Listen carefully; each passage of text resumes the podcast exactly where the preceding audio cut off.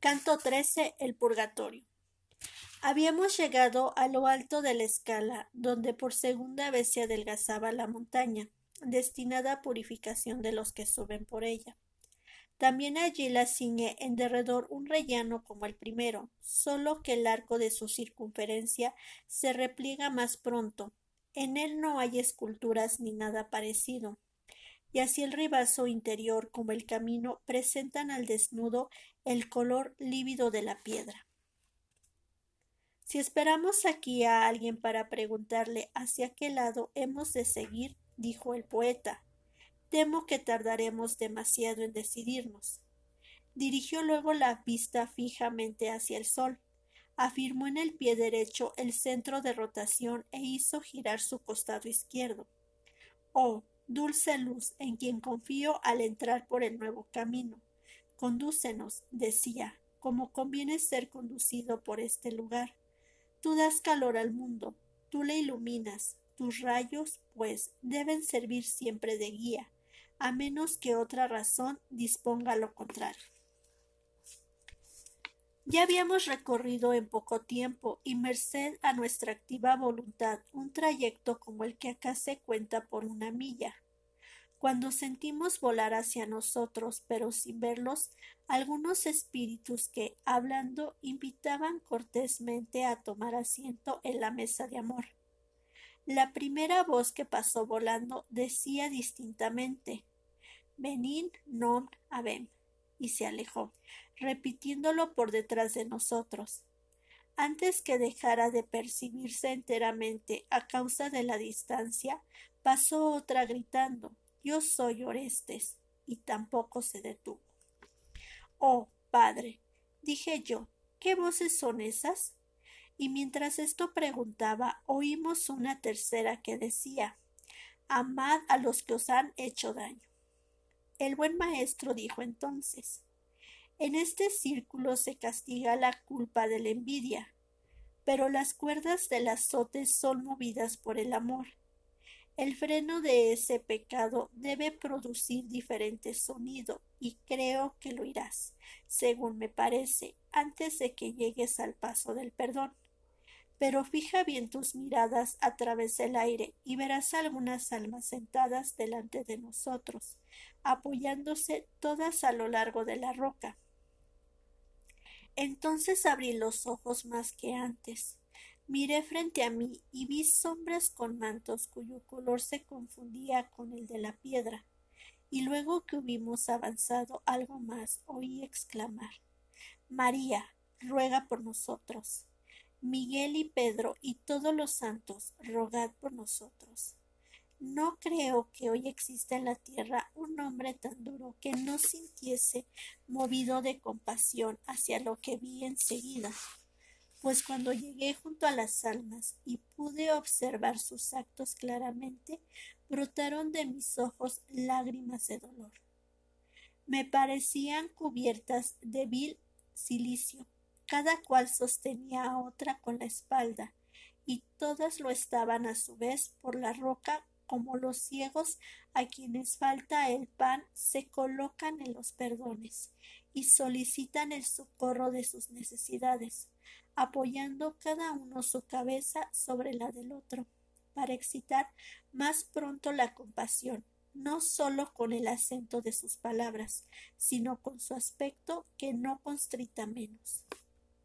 Y del mismo modo que el sol no llega hasta los ciegos, así también la luz del cielo no quiere mostrarse a las sombras de que hablo, pues todas tienen sus párpados atravesados y cosidos por un alambre, como los gavilanes salvajes a los que el hombre quiere domesticar.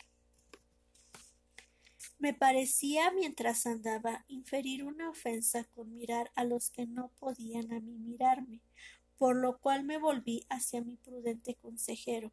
Bien sabía él lo que quería significar mi silencio. Así es que no esperó mi pregunta, sino que me dijo habla, y sé breve y sensato.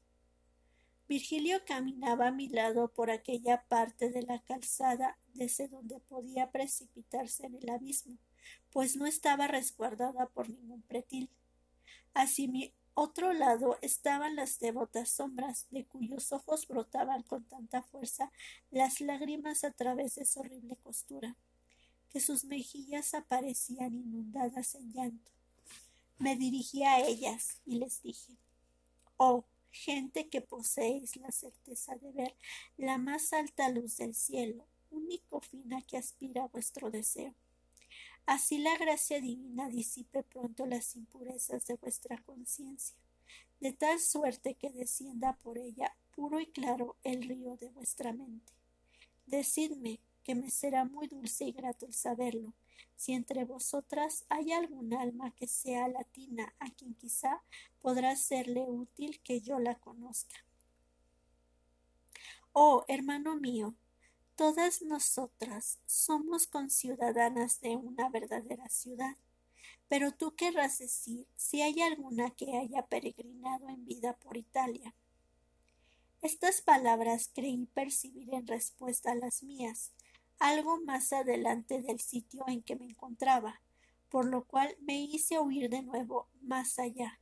Entre las demás sombras vi una que parecía prestar más atención a mis palabras. Y si alguien me pregunta cómo pude verlo, le diré que por tener ella levantada en alto la barba como hacen los ciegos. Espíritu, le dije, que te abates para subir. Si eres aquel que me ha respondido, dame cuenta de tu país y de tu nombre. Yo fui Cienesa, me respondió, y estoy aquí con estos otros purificando mi vida culpable y suplicando con lágrimas aquel que debe concedernos. No fui sabia, por más que me llamaran sabia, y me alegraron más los males ajenos que mis propias venturas y porque no creas que te engaño, oye si fui tan necia como te digo. Descendía ya por la pendiente de mis años cuando mis conciudadanos se encontraron cerca de Colle a la vista de sus adversarios, y yo rogaba a Dios lo mismo que él quería. Fueron destrozados y reducidos en aquel sitio al paso amargo de la fuga, y fue tanto mi gozo ante aquella carnicería que ningún otro puede igualársele. Mientras tanto elevaba al cielo mi atrevida faz gritando a Dios Ahora ya no te temo. Como hizo el mirlo engañando en invierno por un día de bonanza. Hacia el fin de mi vida quise reconciliarme con Dios, y aún no habría comenzado a pagar mi deuda por medio de la penitencia si no fuera porque me tuvo presente en sus santas oraciones Pedro Pretigano, que se apiadó de mí movido de su caridad. Pero, ¿quién eres tú? Que vas informándote de nuestra condición con los ojos libres, según creo, y que hablas respirando? También estarán mis ojos cosidos aquí, le dije, pero por poco tiempo, pues el delito que cometí mirando con ellos envidiosamente ha sido pequeño. Mucho más miedo infunde a mi alma el castigo de abajo, pues ya siento gravitar sobre mí el peso de que van cargados los que están allí. Ella me preguntó ¿Quién te ha conducido, pues, aquí, arriba, entre nosotros, si crees que has de volver abajo? Y yo le contesté Ese que está conmigo y guarda silencio. Vivo estoy, por lo cual dime, espíritu elegido, si quieres que allá mueva en tu favor aún los pies mortales. Cosa nueva de huir es esta que me dices, y en ella está la señal manifiesta de que Dios te ama. Ruégote, por tanto, que me auxilios con tus oraciones, y te suplico por aquello que más desees, que si vuelves a pisar la tierra de Toscana, reivindiques mi fama entre mis parientes. Los verás entre aquella gente vana que confía en Talamone, y esa esperanza que es más descabellada que la de encontrar la diana. Los perderá, pero los capitanes de mar perderán más aún.